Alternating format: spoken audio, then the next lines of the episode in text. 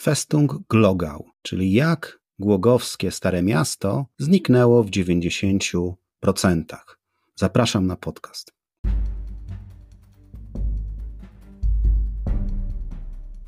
Ryszard Kapuściński powiedział: Wszak istnieje coś takiego jak zarażenie podróżą i jest to rodzaj choroby w gruncie rzeczy nieuleczalnej.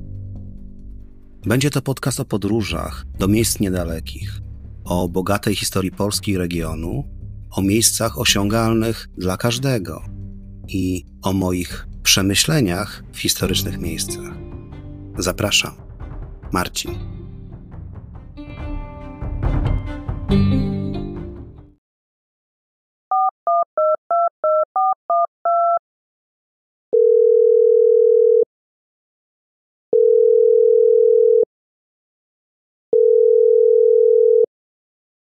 Witam słuchaczy i witam Ciebie, Arku. Moim gościem jest Arek Czapla. Witam wszystkich ponownie po poprzednim nagraniu. Dzisiaj chcieliśmy poopowiedzieć, tak jak Marcin wspomniał, o Głogowie, ale w wersji troszkę skróconej, nie o Głogowie od czasów średniowiecznych. Co chyba nie oznacza, że możemy kiedyś opowiedzieć o Głogowie w swoich epizodach nienowożytnych. Myślę, że tak, myślę, że tak, ale najlepiej to rozdzielić, bo gdybyśmy chcieli o tym opowiedzieć wszystkim dzisiaj, to byśmy zrobili pewnie dwugodzinny podcast i nie wiem, kto by to wytrzymał, żeby wysłuchać to w całości. Tak, tak, hardkorowy, może znalazłoby się trzech słuchaczy. Także dzisiejszy, dzisiejszy temat to będzie Festung Glogau. I Festung Glogau jest pojęciem, które pojawiało się na przestrzeni lat nie było jednego Festunglogał, nie tylko jeden Festunglogał, o którym najprawdopodobniej na którego, na którym skończymy, czyli Festung, który został powołany z rozkazu Firera. Natomiast Festunglogał to jest dłuższa historia. Tych twierdz pojawiało się w zależności od różnych wojen w tym trudnym miejscu, pojawiało się wiele. Także Arek, kiedy pojawił się pierwszy Festung Glogau? Możemy powiedzieć, że takie pojęcie Festung Glogau w takim nowożytnym rozumieniu tego słowa, to są to są czasy wojen trzydziestoletnich. No, okres wcześniejszy, możemy mówić o pewnego rodzaju różnych fortyfikacjach okresu średniowiecznego, natomiast wojna trzydziestoletnia to jest rzeczywiście taki moment, kiedy Głogów został ufortyfikowany w systemie bastionowym, w nowoczesnym systemie, jak na tamte nam te czasy. Ówczesny gubernator Głogowa, hrabia Montecoccoli, e, zlecił to dwóm, dwóm inżynierom, e, Grindlerowi i Marienbergowi, którzy wykonali projekt twierdzy. Ta decyzja o tej budowie zapadła w 1630 roku Wyburzono część zabudowań, otoczono y, miasto bastionowym systemem i miasto tak naprawdę w okresie wojny 30-letniej y, stanowiło jedną z głównych twierdz na terenie Dolnego Śląska. Było obsadzone przez wojska szwedzkie, które, które dość długi okres wojny 30-letniej utrzymywały Głogów w swoim posiadaniu. Ale też wydaje mi się, że w Głogów był również prezentem od e, austriackiego cesarza dla wspomnianego przeze mnie Wallensteina. Nasz nie wydaje mi się o tym opowiadał. Częściowo tak. No, było to, była to inwestycja, która była finansowana również z, z budżetu tak można powiedzieć, budżetu cesarskiego, tak. Jest zresztą takie ciekawe, że, że akurat Głogów pełnił taką rolę twierdzy w czasie wojny trzydziestoletniej i on nawet miał takie chyba bardziej znaczenie, więcej starć o niego się toczyło niż, niż o Wrocław. Może dlatego, że jego położenie daje taką szansę kontrolowania dolnego biegu dolnego w kontekście poniżej Wrocławia, dolnego biegu, biegu Odry. No i to też było miejsce dogodnej kiedyś przeprawy, tak? Dlatego, że przecież ten Głogów Piastowski był założony na wyspie, która dzisiaj jest wyspą katedralną, tym, tym Głogowskim Ostrowem Tumskim, więc był to też taki punkt przeprawy co też dodawało miastu dodatkowego strategicznego znaczenia na tym terenie. Po raz kolejny Głogów jako twierdza pojawia się w czasach Fryderyka II i wojen śląskich. Tak, pojawia się w czasie Fryderyka II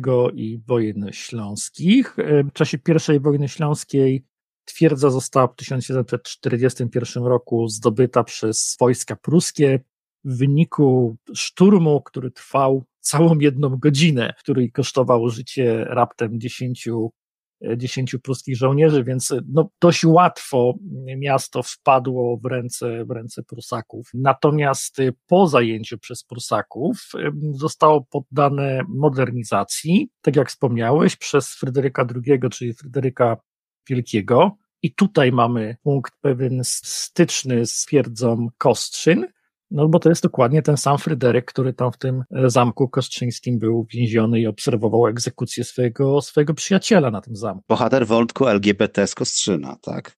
Tak, tak, tak, tylko że już wtedy jest y, u władzy i on zleca rozbudowę systemu umocnień twierdzy głogowskiej. Powstaje wtedy tak zwany Fort Gwiaździsty, Sternschanze, a na y, Ostrowie Tumskim y, nieistniejąca już dzisiaj fortyfikacja, tak reduta wodna, Wasserredut, tak to się, tak to się nazywało. Więc y, system fortyfikacji się rozrasta, zostaje troszeczkę odsunięty poza obrys wcześniejszy. No i z tym systemem fortyfikacji y, miasto wchodzi kilkadziesiąt lat później w epokę y, wojen napoleońskich. A my to chyba możemy zobaczyć ten fort gwiaździsty. Coś po nim zostało i generalnie jako miejsce nieoczywiste warto podejść tam, rozumiem. Tak, po pozostałości, pozostałości e, Fortu Gwiaździstego e, możemy znaleźć jak najbardziej. To jest obecna baza PKS-u, o ile pamiętam, tak?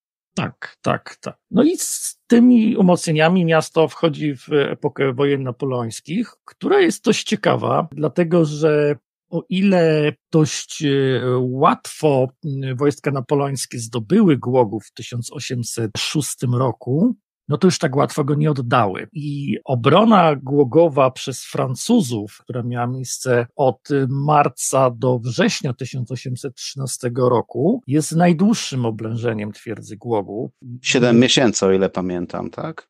Siedem miesięcy w czasie bardzo dużych, dużych mrozów w tym y, początkowym okresie, bo one były, to była bardzo taka, taka mroźna zima. W tym okresie, zresztą okres wojen napoleońskich to był okres jakiejś takiej epoki lodowcowej ponownej w, w Europie, która też zemściła się na Francuzach w czasie tej eskapady moskiewskiej. No i tutaj dochodziło do tego, że obrońcy Głogowa podobnież już jedli psy, koty, szczury z głodu i dopiero po siedmiu miesiącach poddali, poddali oddali miasto, więc to już naprawdę jest taka, takie oblężenie, no można powiedzieć epickie. Siedem miesięcy zjadamy już nawet psy i koty i, i dopiero z powodu braku, braku już żywności, dezerty części żołnierzy Francuzi się poddali. Oprócz I wojny światowej Głogów nie przeżył już potem żadnych siarczystych działań wojennych, rozumiem. Oprócz drugiej, chciałeś Martin powiedzieć. Znaczy oprócz pierwszej, no pierwsza, pierwsza w zasadzie, pierwsza się toczyła, ale nie toczyła się na terenie Głogowa. Była wojna wtedy, była Wielka Wojna Światowa, natomiast ona ominęła Głogów, czyli możemy powiedzieć, że od czasów napoleońskich tak naprawdę do czasów II wojny światowej był to okres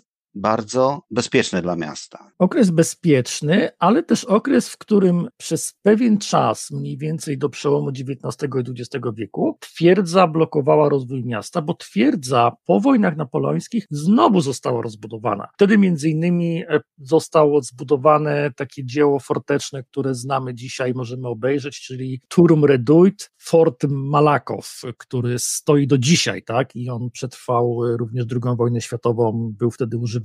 Te fortyfikacje rozrosły się jeszcze bardziej, i cały czas miasto było zamknięte w obrębie tych fortyfikacji. To bardzo ciekawe, poruszyłeś temat Fort Malakow, bo Fort Malakow jest jakby definicją, definicją jak Adidasy, Walkman, bo Fort Malakow to jest rok 1855, wojna krymska, gdzie zdobywają siły francusko-brytyjskie fort od Rosjan, obsadzają go armatami i Rosjanie już nie są w stanie odbić Sewastowola ze względu na dobrze obsadzony fort. I Malakow, są ciastka Malakow, są pierścienie Malakow, generalnie Fort Malakow to jest pewna legenda i generalnie takich fortów Malakow w dawnej, na dawnych terenach niemieckich znajdziemy wiele. Także bardzo fajnie, że zrobiłeś tę dygresję. Także wracamy do, jeszcze chciałem powiedzieć, że ta, e, ten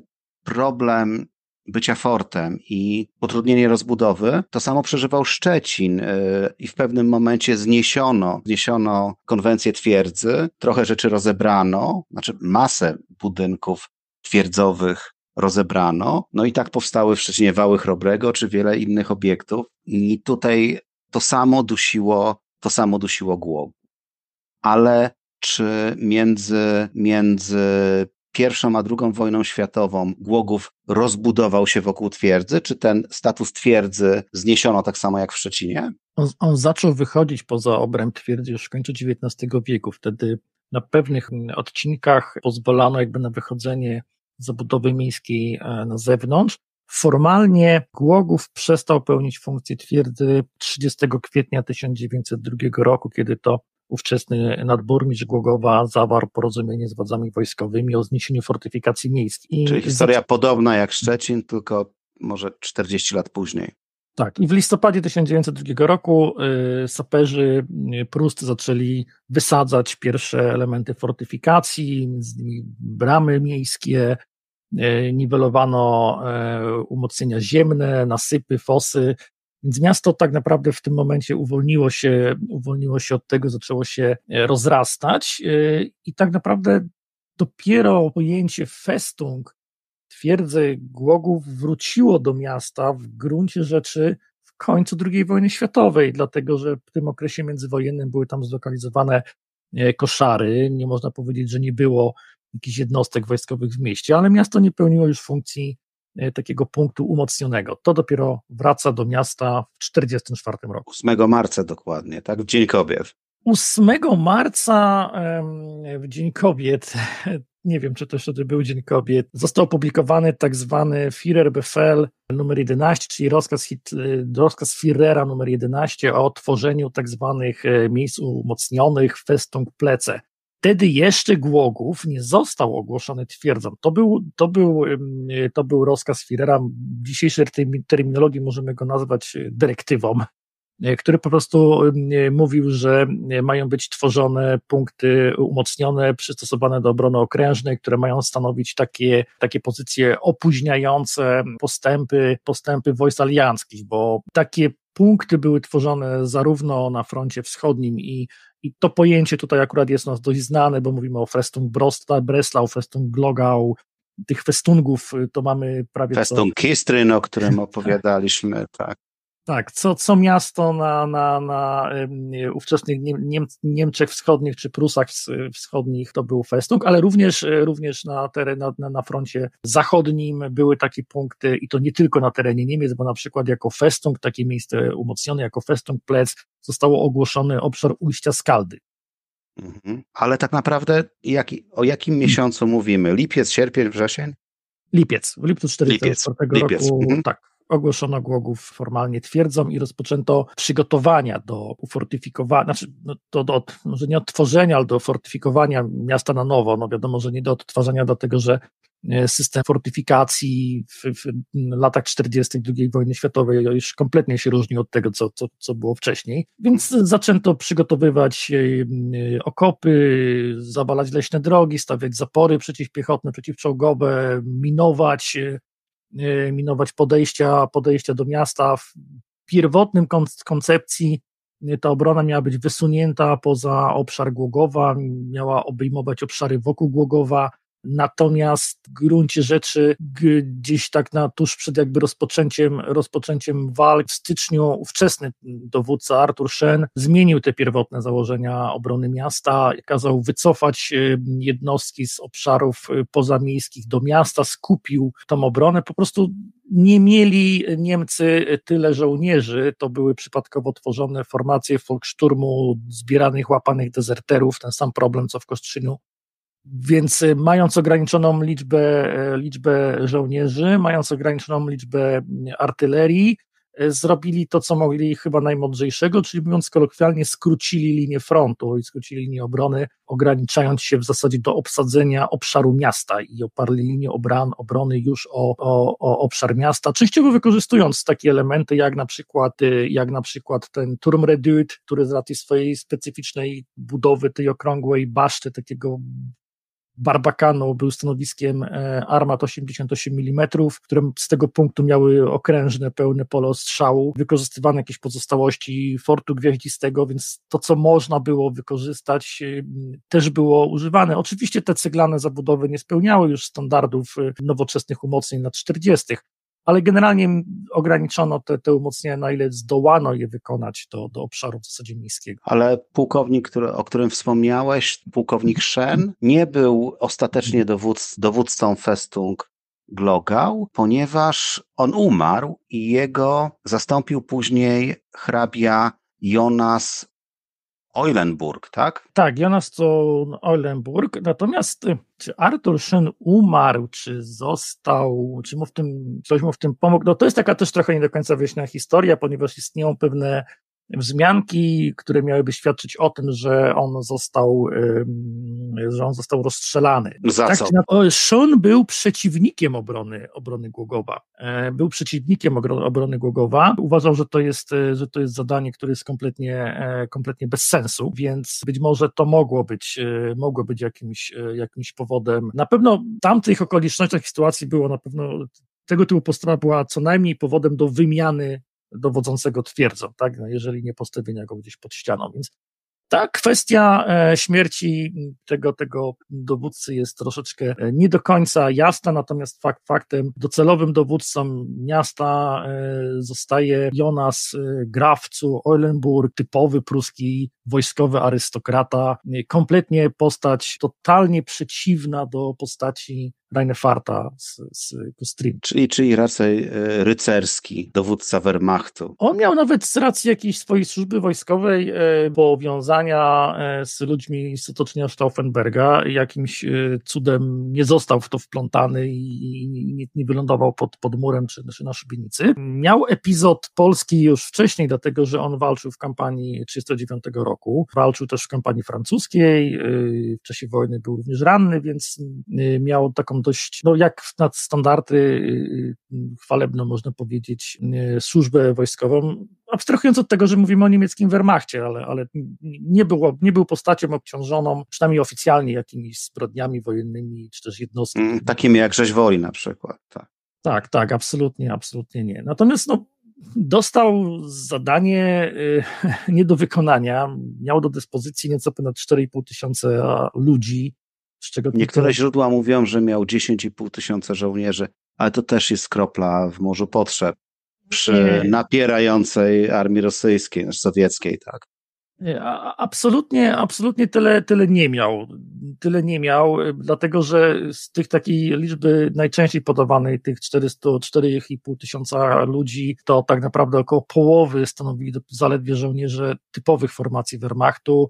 Reszta to byli członkowie jakichś jednostek policyjnych, Volkssturmu, Luftwaffe, wątpliwej e, wartości, wartości bojowej. Nie wiem, no może było tego więcej, jeżeli doliczymy e, jakieś dodatkowe służby pomocnicze. Trzeba zawsze pamiętać o rozdzieleniu e, tych liczb między rzeczywistymi ludźmi, którzy walczyli na, na linii obrony, rzeczywiście walczącymi, a tymi wszystkimi dodatkowymi służbami zaopatrzeniowymi, medycznymi, które no niekoniecznie były, były w ogóle w jakikolwiek sposób formacjami wojskowymi i, i bojowymi, a, a, dość często się dolicza też takie dodatkowe, dodatkowe cyfry i to, i to rośnie. Także czyli nawet jakby to było 10 tysięcy ludzi, to była, tak powiedzieć, kropla w morzu potrzeb. Przede wszystkim miasto miało bardzo słabo, słabe uzbrojenie, tak? To, to raptem było jakieś pełna 20 dział większych kalibrów, głównie zdobycznych, więc no sobie możesz wyobrazić miszmasz z amunicją. Tylko 6 dział y, przeciwlotniczych, tych słynnych flag 88 mm, które były też wykorzystywane jako działa przeciwpancerne, więc i, one zostały w ogóle jakiegoś tam przypadkowego transportu przechwycone w styczniu w hmm. zasadzie. Raptem około 30 lekkich działek przeciwlotniczych, więc miasto było praktycznie pozbawione obrony przeciwlotniczej, co przez cały okres walki o Głogów pozwalało niemieckiemu lotnictwu zupełnie swobodnie grasować w biały dzień nad miastem i robić nad tym miastem, co im się żywnie podobało, do tego, że nie istnieją. E, alianckiemu, rozumiem, bo powiedziałeś niemieckiemu, alianckiemu. Przepraszam, tak? alianckiemu, alianckiemu. Niemieckie lotnictwo próbowało grasować nad miastem w trochę inny sposób, e, przede wszystkim wykonując nocne, e, nocne loty z zaopatrzeniem, próbując zapytywać miasto w czasie oblężenia z powietrza. Przed oblężeniem, jak mógł wyglądać ten wojenny Głogów. Wiemy, że, wiemy, że były tam obozy pracy, wiemy, że tam był obóz dziecięcy, wiemy, że była stocznia, gdzieś są opowieści, jak to produkowała uboty, które pewnie będziemy musieli za chwilę zweryfikować. Podobno w Głogowie mm, produkowano części do rakiet V1, V2. Może przejdźmy do tego, czyli były tam obozy, bo Głogów był umacniany niewolniczą pracą więźniów, tak jak wiele innych miast Rzeszy. Tak, natomiast te obozy w Głogowie pojawiły się troszeczkę wcześniej. Pojawiły się mniej więcej w tym okresie, kiedy obozy pracy, y, kiedy Niemcy z powodu nalotów coraz częstszych i silniejszych na Rzeszę Niemiecką zaczęli przenosić i rozpraszać produkcję poza obszar zasięgu lotnictwa brytyjskiego i amerykańskiego. I w ten sposób w 1942 roku na Wyspie Kolegiackiej pojawiła się na przykład fabryka firmy AEG, do niedawna znanej firmy produkującej sprzęt AGD, zresztą całkiem dobry, Allgemeine Elektrizitätsgesellschaft, czyli niemiecka spółka elektryczna. W 1996 roku została kupiona przez firmę Electrolux i oni w 1942 roku właśnie na Wyspie Kolegiackiej otworzyli w dawnych koszarach y, swoją, swoją fabrykę, gdzie zatrudniali więźniów y, z, ze zlokalizowanych w obszarze Głogowa i pod Głogowem obozów pracy i produkowali tam części do samolotów Junkersa, bodajże jakieś elementy chyba związane z z systemami strzeleckimi. Istnieją jakieś y, historie niepotwierdzone, że podobnież też właśnie jakieś elementy do, do, do V1 czy, czy V2 były też y, fabrykowane y, w Głogowie.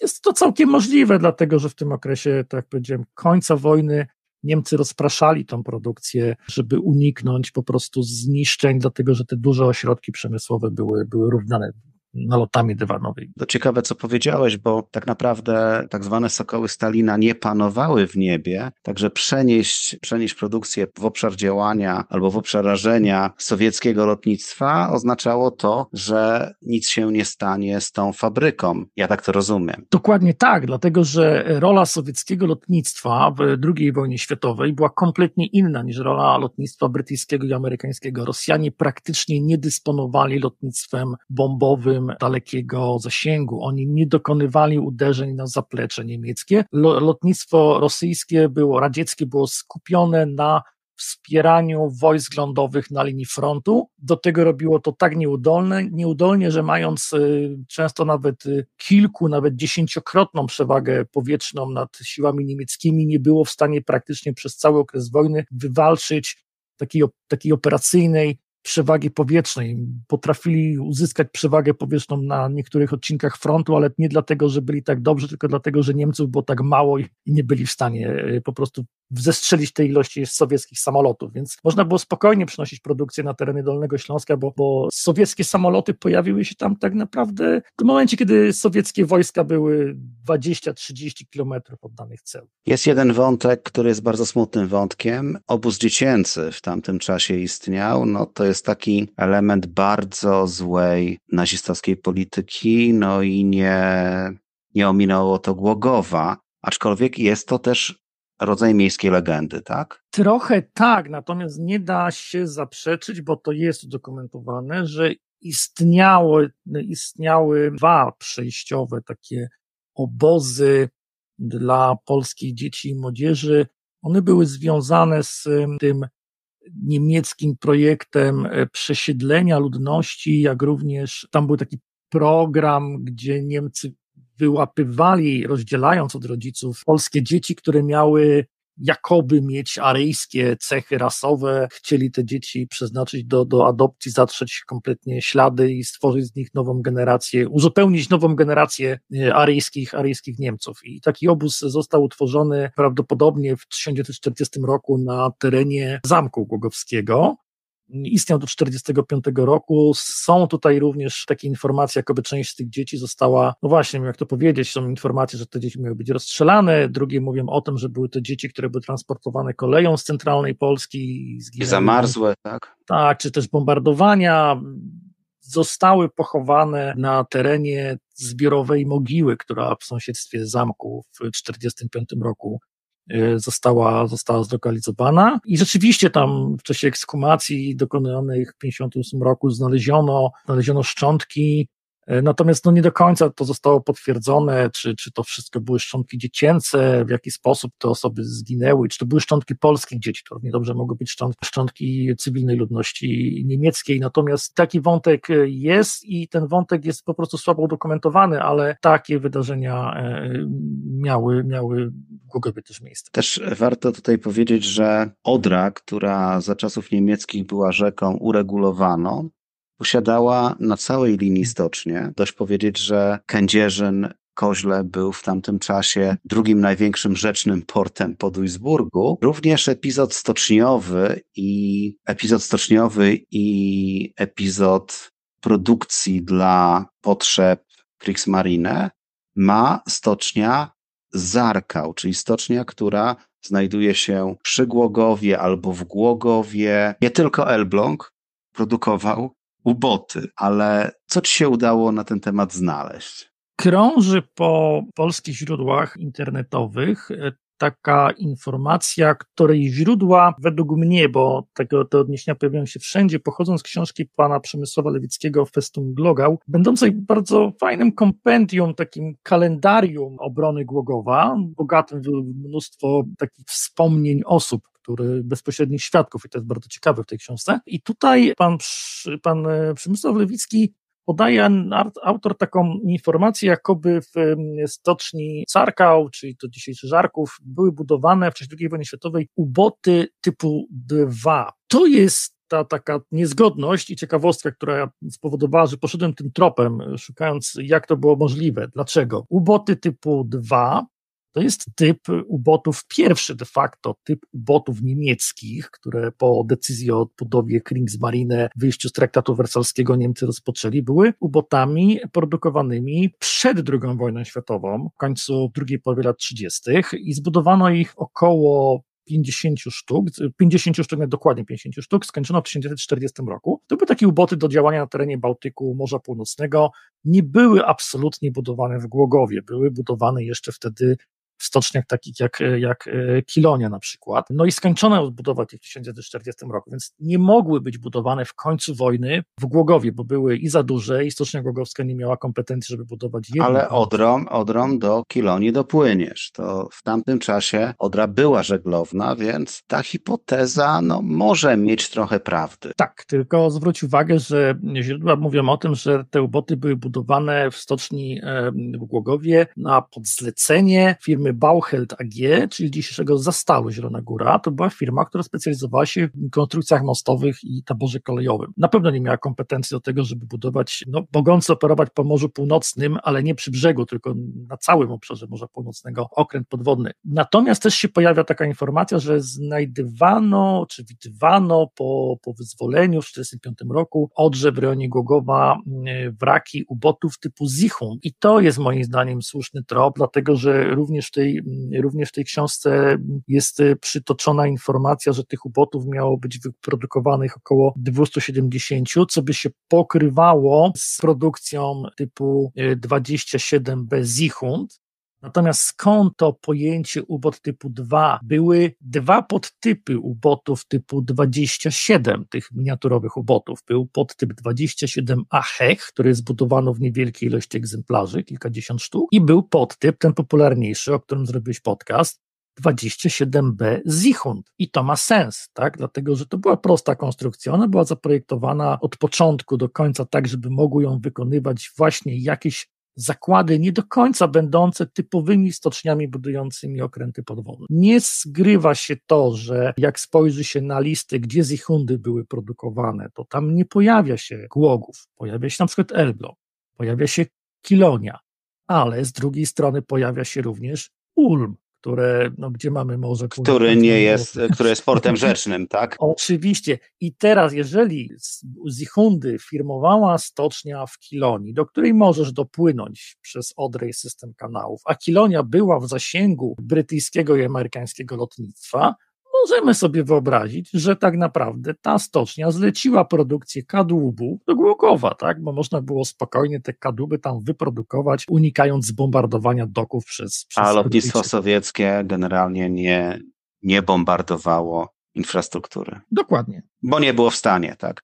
Dobrze, powiedz mi, Arek, bo mamy teraz taką sytuację, że jest broniony Głogów, ale on wcześniej, właśnie jak mógł wyglądać Głogów przed, przed wojną? To musiało być piękne miasto, rozumiem. Pełne zabytków, tak? Miał sporo zabytków, miał sporo zabytków sztuki sakralnej, e, tych kościołów, których przecież poza kolegiatą to większość nie istnieje w dzisiejszych czasach, tak? Niektóre to są tylko zarysy fundamentów albo, albo trwałe ruiny. Zamek był dużo bardziej okazały niż to, co dzisiaj widzimy jako odbudowane. I ten Głogów był bardziej skupiony wokół obszaru dzisiejszego Starego Miasta, wyspy y, kolegiackiej, tego Ostrowa Tumskiego, Głogowskiego przemysł, tak jak e, te informacje można znaleźć, był bardziej zlokalizowany na lewym brzegu, ale od strony wschodniej, czyli tam, gdzie do dzisiaj stoją ruiny cukrowni. Była cukrownia już przed wojną.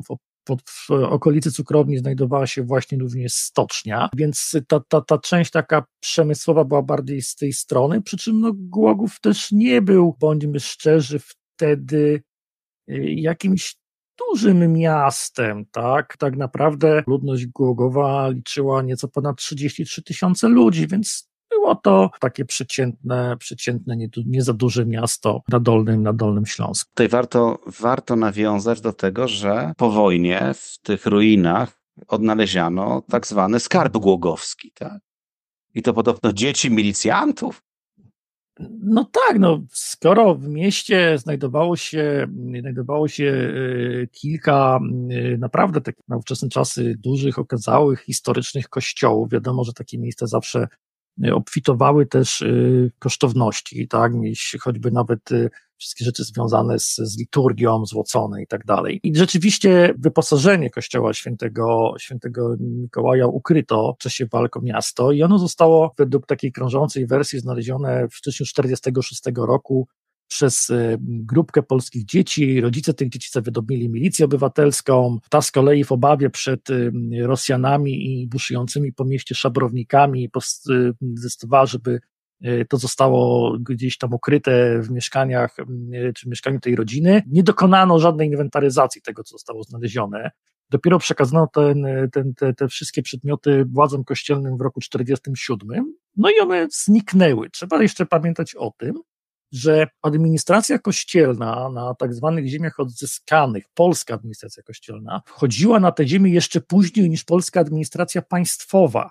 Więc y, to zostało przekazane nie polskim księżom, tylko z tego, co znalazłem, to był nie wiem, czy nie przedstawiciele Watykanu, ale chyba to jeszcze nawet była, byli, to, byli, byli to ciągle niemieccy duchowni. No i te, te, te, te, te rzeczy zniknęły tak naprawdę. Znalazły się jakieś pojedyncze, pojedyncze y, sztuki. Mamy posrebrzany Pacyfikał w Muzeum Historycznym w Krakowie na przykład a Muzeum Śląskie w Gerlitz, czyli Schlesienisze Muzeum w Gerlitz w 2001 roku kupiło w niemieckim domu aukcyjnym srebrne lichtarze z tego, z tego głogowskiego skarbu, więc no, ten trop chyba wskazuje, że to gdzieś jednak wyjechało, wyjechało za, za Odrę. Ktoś przehandlował to. Ja tu jeszcze ciekawą rzecz dodam, bo tak jak rozmawialiśmy o porcie w Kostrzynie nad Odrą w poprzednim podcaście, Łogów miał najstarszą gazownię z 1853 roku, projektu belgijskiego. Belgowie wtedy byli dość dobrzy w metalurgii i zaprojektował to niejaki Jan More. Elektrownia, znaczy gazownia miała obok elektrownię, Także elektrownię, nie kotłownię miała, czyli, czyli było jeszcze ciepło miejskie. Powiem ci, że niesamowite, bo to były dwa piece i dziesięć retort, które które produkowały wtedy gaz, także unowocześniona w 22 roku. Także tak naprawdę no, było to miasto, które jakby sięgało tej nowoczesności, podobnie jak Kostrzyn. Kostrzyn może był nowocześniejszy, tak? No ale pamiętajmy, pierwsza, jedna z pierwszych gazowni na Dolnym Śląsku. Gaz też wykorzystywano, pamiętaj, do oświetlenia latarni ulicznych. Generalnie, bądźmy, bądźmy szczerzy, no, obszar Śląska, zwłaszcza górnego, Dolny też na tym w jakimś sensie korzystał, był jednym z lepiej e, rozwiniętych technologicznie obszarów w Niemczech, jak i w Europie. Tak? Mówiliśmy chociażby o tramwajach elektrycznych jeżdżących po po nieistniejącym już obszarze Starego Miasta w Kostrzyniu na przykład, tak? Ale też y, bardzo ciekawa historia jest tą stocznią rzeczną w Żarkowie, o której opowiadałeś, no bo ona była założona sporo przed I wojną światową, tak? Na początku malutki zakładzik, no a potem się mówi o właśnie o produkcji kadłubów, y, okrętów podwodnych. To mnie strasznie denerwuje, jak ktoś mówi łódź podwodna. Natomiast co zostało z tej stoczni, to też jest ciekawa historia, bo to było targetowy projekt sowieckich oddziałów tak zwanych trofiejnych, więc chyba niewiele Polakom zostało po tej stoczni w 1946 roku. Nie wiem, czy tego szukałeś, ale w 1945 roku przyjechał człowiek, który próbował uruchomić stocznię. No, on się nazywał Władysław Gadus i podobno to, co zobaczył, to zapłakał. Tak, tak jak większość e, przemysłu na e, tak, ziem, tak zwanych ziemiach e, odzyskanych, ja bym je raczej nazywał ziemiami wyzyskanymi, no, na terenie... Jak, jak pan Popiołek, jak pan Popiołek. Tak, y, na terenach y, stoczni istnieje obecnie fabryka maszyn budowlanych Famaba. Nie wiem w jakiej ona jest kondycji. Stocznia istniała jeszcze przez pewien okres po wojnie, zajmując się y, zarówno remontowaniem floty rzecznej po niemieckiej, jak i próbami tam budowania jakichś barek rzecznych. Natomiast no, rzeczywiście zbudowała w okresie początku pierwszej połowy, tak bym powiedział, XX wieku sporą część e, odrzańskiej floty rzecznej. Budowała w czasie II wojny światowej również barki desantowe dla Kriegsmarine, mm. nie tylko uboty, więc miała tutaj, e, widać, że potencjał, potencjał był.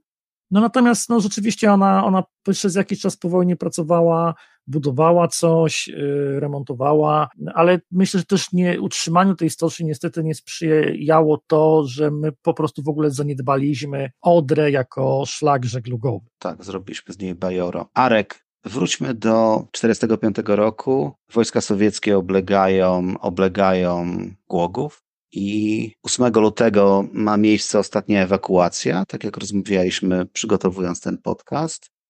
Potem co się dzieje i dlaczego Głogów ponoć był zniszczony w 95%. Tak jak powiedziałeś, 8 lutego odjeżdża mm, ostatni, ostatni zarejestrowany pociąg. 13 lutego y, Sowieci zamykają miasto w oblężeniu i zaczyna się tak naprawdę systematyczne e, niszczenie miasta. Myślę, że gdyby może Niemcy skupili na, na zdobyciu miasta większe siły, to potrwałoby to krócej, natomiast y, zamknięte w Głogowie siły niemieckie nie stanowiły jakiegoś zagrożenia dla tyłów y, Armii Czerwonej, więc oni szli do przodu, a to stawili tutaj relatywnie też nieduże siły w skali oczywiście armii sowieckiej, bo w skali obrońców to miały wielokrotną przewagę do zdobycia miasta. Miasto było systematycznie ostrzeliwane, włącznie z wykorzystywaniem zdobycznej niemieckiej amunicji fosforowej. Jeżeli ktoś ma troszkę wiedzy militarnej, to zdaje sobie sprawę, że jest to jedna z najbardziej straszliwych broni, które można użyć w obszarze zabudowanym, jeszcze gdzie mamy ludność cywilną, dlatego że biały fosfor y, w zasadzie jest nie do zgaszenia, tak? To, to, to, to pali się praktycznie. Tak, tak, tak. Proces odleniania jest nie do przerwania. Tak, tak,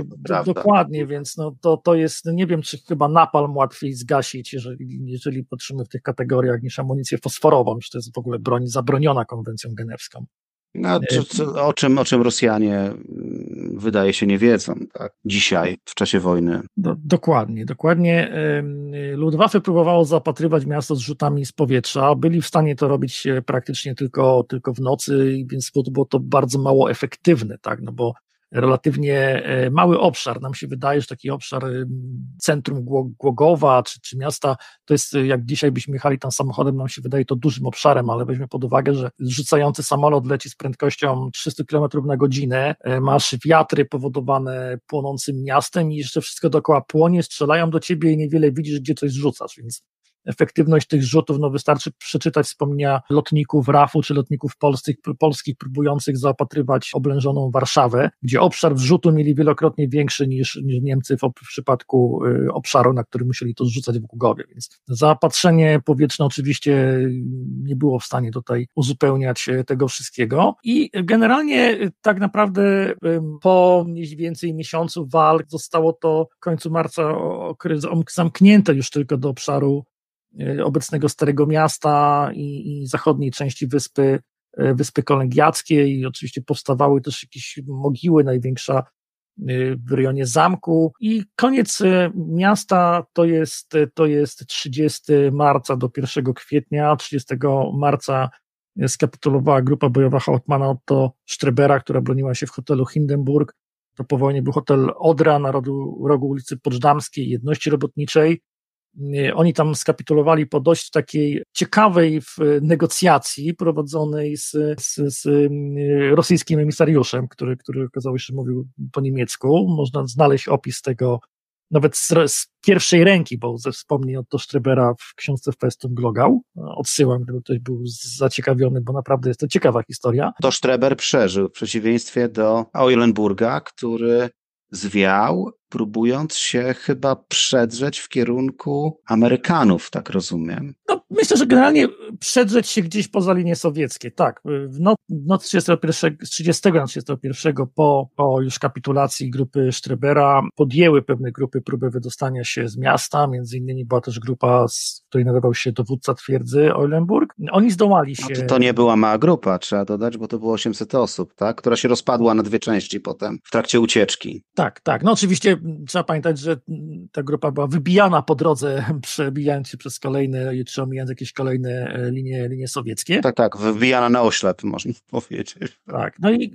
oni dotarli dość daleko, dlatego że Eulenburg zginął, e, zginął pod Bolesławcem, więc no to już jest kawałek od, od Głogowa. E, I z całej tej, z tej z całej grupy, jak powiedziałeś, kilkusetosobowej, tak naprawdę przeżyły pojedyncze, pojedyncze osoby, tak. No, byli za daleko, za liniami, za linią frontu, to zupełnie inna sytuacja niż e, w przypadku Kostrzyna i, i tam e, przebijania się tej grupy Rainefarta, tak? Oni mieli relatywnie dużo krótszy dystans do, do przebicia się, tak? A tutaj znaleźli się naprawdę już daleko, daleko na tyłach. No i 1 kwietnia, prima aprilis, można tak powiedzieć, Kapituluje... Ostatnia grupa majora von Fritza, tak? Tak, tak. Oni jako ostatni skapitulowali, ostatni zorganizowany punkt oporu i 1 kwietnia jest to, jest to taki już definitywny koniec e, oblężenia miasta. W zasadzie już pojedynie jakieś pozostałe osoby, grupy są wyłapywane, to wszystko no, dobiega końca. No i koniec, e, koniec obrony miasta no, no jest przejściem też i tej gehenny ludności cywilnej z jednej fazy, czyli jak przeżyć w niszczonym, oblegiwanym mieście, to jak przeżyć teraz w mieście, do którego wpadły tabuny, tabuny gwałcących, rabujących i demolujących wszystko sowieckich żołnierzy. Tak? No i...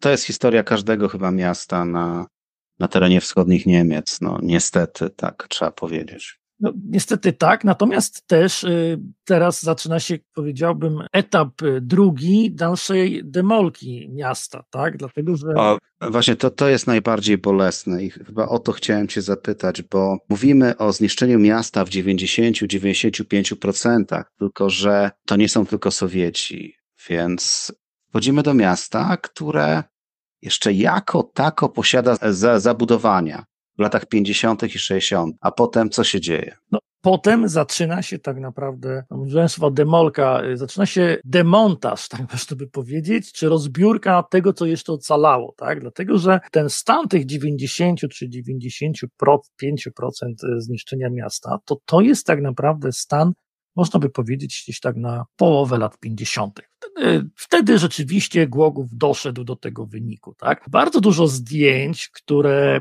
e, które funkcjonują gdzieś w literaturze, pokazujących e, zniszczenia Głogowa jakoby z 1945 roku, są bardzo często zdjęciami wykonywanymi e, czasami nawet w drugiej połowie lat 50., tak?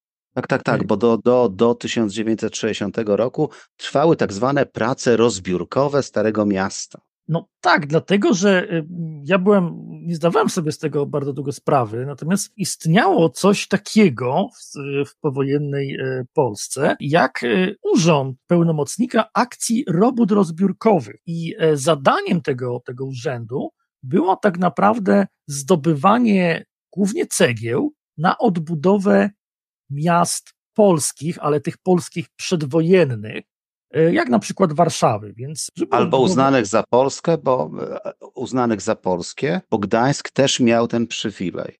Tak. I to jest, to jest historia cegieł i ulic i fasad elbląski.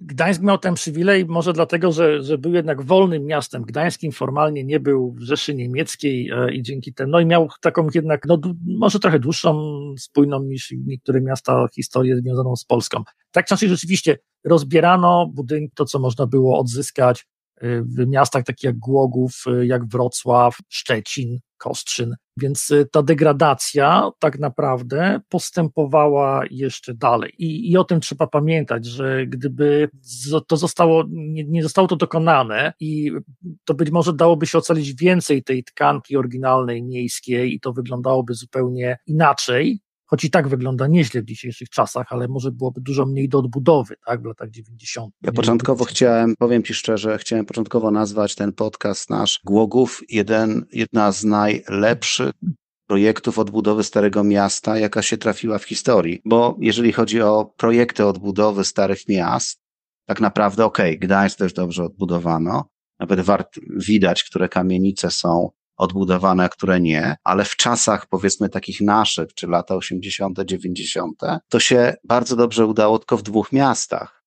To jest Głogów i to jest Elbląg. No tak, tylko że mm, Gdańsk w wielu przypadkach odbudowywano dysponując oryginalnymi fasadami, tak? Wiele budynków stało w postaci wypalonych skorup, więc pewne elementy, czy nawet całe fragmenty murów, czy całe, całe, całe, całe fasady czasami dało się y, po prostu zabezpieczyć, wykorzystać, to zrobić. Natomiast w przypadku Głogowa czy Elbląga my mówimy o odbudowywaniu bardzo często od zera, od fundamentów, bo to, co było, zostało zburzone. Tak, 17 kamienic, y, z tego co pamiętam, w Elblągu, w którym kiedyś mieszkałem, zresztą opowiadałem o Elblągu wiele razy w podcastach. No i zwróć uwagę e, na taką, na taką rzecz, która bardzo wyraźnie uwidacznia się, jak spojrzysz sobie na taką na statystykę, jak wyglądała liczba ludności miasta przed wojną, po wojnie, do czasów dzisiejszych. Tak naprawdę ja to zaryzykuję takie stwierdzenie, gdyby nie jest odkrycie miedzi i gdyby nie decyzja o budowie huty pod Głogowem, to Głogów prawdopodobnie dzisiaj byłby jakimś niewielkim miasteczkiem, jeżeli w ogóle miałby prawa miejskie. Pozwróć uwagę, że dopiero w 1975 roku ludność miasta przekroczyła liczbę z 1939 roku. Przed budową huty w 1955 roku ludność miasta liczyła, uważaj, 6300 osób. To jest duża wioska. Tak, i jeszcze tutaj warto powiedzieć słuchaczom, że Głogów, odkrycie w okolicach Głogowa ród miedzi, to jest rok 1959, czyli w czasach niemieckich miedź tam nie była znana. Nie była, tak. No ciekawe swoją drogą, jakby wyglądał ten teren Głogów, gdyby Niemcy to nic znaleźli swoją drogą, tak? Jaki miałoby to w ogóle wpływ na niemiecką gospodarkę, niemiecki potencjał militarny, bo miedź była jednym z tych elementów, których im w pewnym momencie w czasie wojny po prostu brakowało jako surowca. No i co by, i co by stamtąd mogły wywieźć sowieckie oddziały trofejne? No, mogłyby, mogłyby wywieźć y, pewnie jeszcze więcej, jeszcze więcej niż wywiozły, bo na przykład wywiozły z Głogowa, znaczy nie z Głogowa, wywiozły z Lądka Zdroju, bo z Głogowa do Lądka Zdroju jeszcze przed y, oblężeniem w 1943 roku trafił chyba największy zabytek sakralny, który był w Głogowie, czyli obraz y, Madonny Głogowskiej Łukasza Kranacha Starszego z 1518 roku, ewakuowany do lądka Zdroju, został w 1945 roku przechwycony przez y, czerwonoarmistów i zniknął. I odnalazł się w 2003 roku w Muzeum Puszkina w Moskwie. To muzeum płonęło kilka dni temu i zastanawiałem się, czy przypadkiem się ten obraz też nie spalił warto powiedzieć o tym deputacie cegieł. Nie? Ile cegieł, bo ty doszedłeś, ile cegieł tam rocznie zostało wywożone z Głogowa? Miałeś te dane gdzieś? Tak, można takie, można takie cegły znaleźć. To, to jest właśnie to, o czym wspominałem. Ten y, urząd tego pełnomocnika akcji i robót rozbiórkowych, on po prostu wyznaczał plan.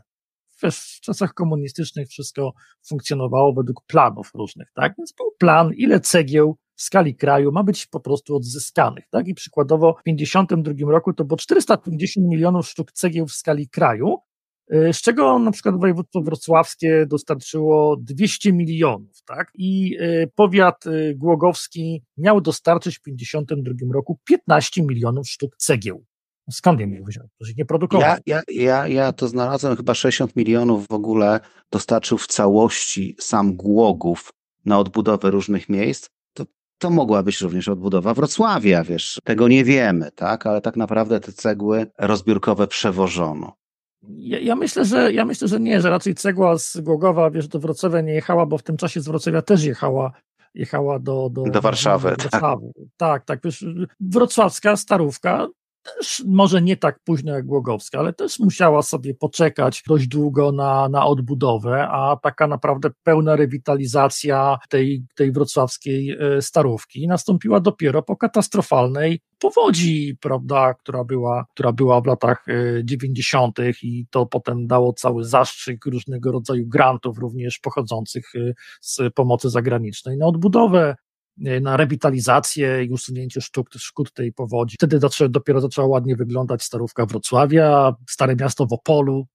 Też można powiedzieć, że powódź zmyła to, co było i, i odzyskało to, odzyskały te miejsca swój, swój kiedyś. Tak, tak. Ró, ró, również, również urocze miejsce. Tak naprawdę do lat, bo decyzja o odbudowie Starego Miasta w Głogowie została tak naprawdę podjęta w 85 roku. I tutaj chylę czoła przed ludźmi, którzy potrafili to utrzymać jako, jako ruinę, po to, żeby Głogów nie był ofiarą odbudowy Starego Miasta, takiego jak na przykład to się zdarzyło w Legnicy, czy takiego jak się zdarzyło w Pyrzycach, czy takiego jak się zdarzyło w Kamieniu Pomorskim, czyli odbudowa Starego Miasta z Wielkiej Płyty. Mamy rok 85 i rusza odbudowa Starów. A tak naprawdę do tego czasu, do tego czasu odbudowany został tylko zamek i to chyba w dość okrojonej formie, tak jak powiedziałeś. Tak, zamek, zamek nie został odbudowany, e, odbudowany cały. Natomiast no, troszkę rzeczy zostały jednak kolegiata, która, która... Tak, tak, tak, kolegiata w niepowzięcia Najświętszej Marii Panny, to jest rok rozpoczęcia odbudowy, to jest rok 1988, także i chyba dalej jest odbudowywana w pewnym sensie. Chyba nadal tak, chyba nadal to jeszcze trwa, tak samo jak nie wiem, czy już jest w końcu skończona odbudowa ruin teatru Andrasa Gryfiusa, bo ona to też była taka stojąca ruina, którą postanowiono przecież odbudować. To też świetny projekt, tak, tak, tak. Pozostały niektóre elementy fortyfikacji, jak na przykład te właśnie elementy fortu gwiaździstego, niektóre z budynków fortecznych, które możemy, możemy zobaczyć. Jakimś cudem to jest dla mnie w ogóle w, przy tej całej zawierusze wojennej, następnej wyburzaniu, to jest dla mnie fenomen, że ocalał fragment średniowiecznych murów miejskich, które możemy y, możemy zobaczyć w Kugowie i to jest naprawdę dla mnie niesamowita sprawa, że przez te wszystkie y, zawieruchy ten kawałek jakimś cudem się tam ustał. No natomiast no, część rzeczy niestety, niestety nie wróciła. Część jest taką trwałą ruiną, jak kościół świętego Mikołaja. Niektóre to jest w ogóle takie lapitarium, tak? Czyli tylko w zasadzie obrys fundamentów, jak kościół ewangelicki. Albo lapidarium, lapidarium po synagodze też tak. Możemy je zobaczyć w Głogowie. Była synagoga, niestety wiele nie ma. Bardzo fajna marina, bardzo mi się podoba, urokliwa i w ogóle fajnie by było, gdyby jakby żegluga jachtowa po Głogowie y, troszkę, troszkę lepiej zaczęła funkcjonować, ale i tak jest bardzo dobrze. Także to, to mi się podoba. Bardzo fajny projekt odbudowy klasycznego ratusza, bo okazuje się, że Głogów ma drugą, chyba największą wieżę ratusza w Polsce po odbudowie. On jest dość wiernie odbudowany. Nie wiem, czy go widziałeś, Arek. Tak, natomiast to wspominałeś też tą historię tej wieży, tak? Ma tą wieżę, ale jej nie miał, tak. Więc, e, tak, odbudowa ratusza to też jest, to też jest niezłe przedsięwzięcie. No naprawdę ten, ten Głogów wygląda, wygląda obecnie naprawdę coraz, coraz lepiej i no, jest takim miejscem, do którego y, warto zobaczyć, tak? Y, warto zobaczyć. Nie jest to daleko od linii autostrady, więc w jakiejś podróży po Dolnym Śląsku można się zatrzymać, tudzież można po prostu zajrzeć tam y, przy okazji wizyty biznesowej w pobliskim KGHM-ie, to, co robiliśmy niejednokrotnie. tak, tak, zostać na popołudnie, zostać na popołudnie, przejść się uliczkami, pójść sobie coś zjeść, napić się piwa, pooglądać, e, skorzystać z tej, skorzystać z tej okazji. Tak, tak, no, kawałki, kawałki klasztoru dominikanów, które teraz tam jest pomnik Biblioteki Świętego Pielgrzyma, tak, no, no samo Stare Miasto jest nowym e, Starym Miastem, tak, ale mimo wszystko naprawdę, naprawdę bardzo udany projekt i warto, warto tam pojechać. Sąd rejonowy, który też jest dobrym, ładnym, ładną odbudową. Pozostałości po fosie. O, też mówiłeś, że tak. jak, jak tak, tak, był ten moment, kiedy, kiedy miasto przestało już być twierdzą, więc fosa to teraz jest miejsce spacerowe, tak? Dokładnie. Ale tak pomyślałem, e, Marcin, że może to jest, e, że to jest może jakiś taki pomysł, wiesz, jak wyczerpie ci się ilość tematów e, w ramach miejsc nieoczywistych na, na podcast pod tytułem turystyka, turystyka biznesowa, czyli co, jak można powiązać podróże biznesowe z różnymi ciekawymi historycznie i turystycznie miejscami, tak? A to muszę ci, znaczy to jest bardzo, to jest w ogóle bardzo fajne, bo gdybyśmy, gdybyśmy wzięli, uwaga, product placement, e, pięć największych zakładów grupy Azoty, no to, no to można zapomnieć o kliencie, zwiedzając wszystkie, wszystkie rzeczy wokół Polic, Tarnowa, Puław. E, no wiadomo, że tak naprawdę byłoby to bardzo fajne turystycznie, nawet można zapomnieć o kliencie zwiedzając, zwiedzając okolice tych zakładów. Mamy, rozmawialiśmy o pomyśle, pomyśle podcastu na temat wojny 30-letniej na Górnym Śląsku, więc mamy Kędzierzyn Koźle i grupę Azoty. Oczywiście i mamy też, mamy też więzienie NKWD w Toszku. Mamy też zamek w Kędzierzynie Koźlu. Mamy piastowskie historie, mamy przekop kanału gliwickiego, tak, który sam kanał gliwicki jako budow budowla hydrotechniczna jest, jest ciekawa, także bardzo dużo rzeczy możemy zrobić, podróżując służbowo, także też polecam, polecam słuchaczom, który, którzy podróżują służbowo, że niekoniecznie trzeba wieczorami pisać raporty. Przy komputerze, oczywiście można to robić, ale można też popatrzeć i poczuć ducha tych miejsc, do których się jeździ. To dokładnie tak, dokładnie tak i taka, jak już tutaj robimy taką dygresję, e, podpowiedź z praktyki, czasami warto sprawdzić, czy hotel, w którym chcemy się zatrzymać, Niekoniecznie musimy zatrzymywać się przy hotelu, który jest najbliżej e, zakładu, fabryki, którą chcemy odwiedzić, a może lepiej gdzieś w centrum starego miasta, a po prostu rano pół godziny dłużej jechać na spotkanie. Jeden z naszych kolegów, Leszek, pozdrawiamy Leszka, który ciebie zatrudniał do firmy, jak wtedy minęliśmy się w drzwiach, kiedy ja odszedłem, ty przyszedłeś. Leszek zawsze uważał, Marcin to jest wariat, bo on się zatrzymuje w ogóle tak daleko, tak daleko od, od, od miejsca docelowego, że ja nie wiem w ogóle czemu on to robi. Ja już wtedy, lat, na początku lat dwutysięcznych, nie robiłem to pod tym kątem. Tylko wtedy jeszcze nie miałem podcastu. Ja się tutaj z tą całkowicie zgadzam. Tak jako podpowiedź po tym, że przecież jadąc do Puław można zatrzymać się w Kazimierzu. Tak, jadąc do Polic można, można nie wychodzić ze Szczecina, tak? Jadąc do Kędzierzyna można wybrać albo Gliwice, albo, albo Toszek. Jest jeszcze parę innych miejsc wokół Kędzierzyna, które można wybrać. Niekoniecznie sam Kędzierzyn, aczkolwiek sam, sam Kędzierzyn jako Kędzierzyn nie jest atrakcyjny, natomiast Koźle jest miejscem bardzo ciekawym i bardzo atrakcyjnym i można też zrobić podcast jako miejsce nieoczywiste o Koźlu. Może. Także, także wiele, wiele rzeczy. Nie wiem, czy ty, czy ty sprawdzałeś, czy Kościół Pokoju, bo była taka historia o trzech kościołach pokoju, dwa się uchowały, e, jeden jest w Świdnicy, drugi w Jaworze. Były tylko takie trzy. Jeden był w Głogowie. Czy on spłonął w czasie wojny, czy II wojny światowej, czy jakoś wcześniej? Nie, Sprawdzałeś to? On został zniszczony w pożarze w 1758 roku. Aha, czyli druga wojna go nie, to już, to już jest historia, tak? Ale w ogóle tak. kolejny temat na podcast, te dwa kościoły, bo to jest, to jest bardzo ciekawa historia. Pierwsza historia to jest kościołów w pokoju, druga, kościoła, e, druga historia kościołów łaski, i to znowu wracamy do wspomnianej przez ciebie wojny trzydziestoletniej. Ale to nie jest tematem podcastu. Także Arek, dziękuję Ci to, za tę całą opowieść. Zachęcam słuchaczy do odwiedzin Głogowa. Jest dużo materiałów, w które można się uzbroić, żeby ten Głogów dość dobrze zwiedzić. Nie będę pewnie, pewnie za dużo opowiadał. Myśmy tutaj tę listę rzeczy do zobaczenia w Głogowie szybko przewinęli. No i mam nadzieję, że wrócimy do jakiegoś tematu, bo mamy jako kolejny temat tę wojnę 30-letnią, tylko w przygotowaniu, jak zaczęliśmy przygotowywać wojnę 30-letnią Marek, to nam się otwierało tematów znowu na pięć podcastów. No, wiesz, no, wojna 30-letnia, możemy zrobić podcast o każdym roku i będziemy mieli 30 podcastów. No, mówimy o wojnie, która trwa 30 lat, więc no, jest to dużo, dużo ciekawych rzeczy. Coś wybierzemy, myślę.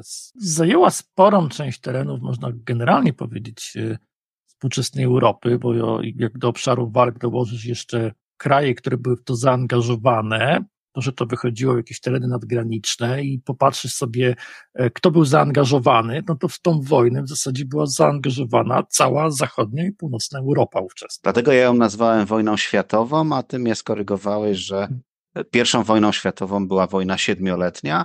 No ja jestem innego zdania, ale ile Polaków, tyle zdań, no to przecież możemy się trzymać tego naszego, naszej cechy narodowej. Arek, Dziękuję Ci jeszcze raz za, za podcast. Mam nadzieję, że, że słuchaczom się spodoba. No i spotykamy się chyba następnym razem przy okazji wojny 30-letniej, o ile nam nie przyjdzie coś innego ciekawego dla słuchaczy do głowy. Tak jest. Ja również bardzo dziękuję i do usłyszenia następnym razem.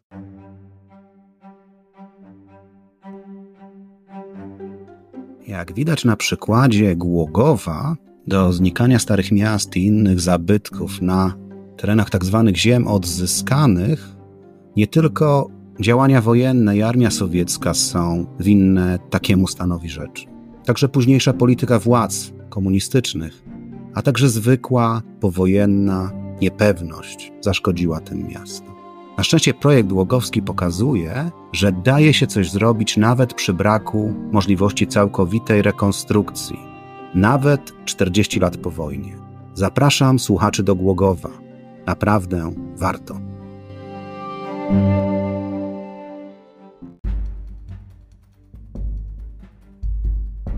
Dziękuję za wysłuchanie dzisiejszego podcastu. Czekam na uwagi o tym odcinku na Facebooku i Instagramie. Możecie także ocenić ten podcast w serwisach Spotify, Apple czy Player FM. Wasze pozytywne oceny ułatwią dotarcie do kolejnych słuchaczy. Możecie także postawić mi wirtualną kawę w serwisie Buy Coffee pod adresem podcast Miejsca Nieoczywiste. Środki przeznaczam na promocję podcastu w mediach społecznościowych. Jeżeli macie pomysł na odcinek, poproszę o mail na adres domwdawidach.gmail.com.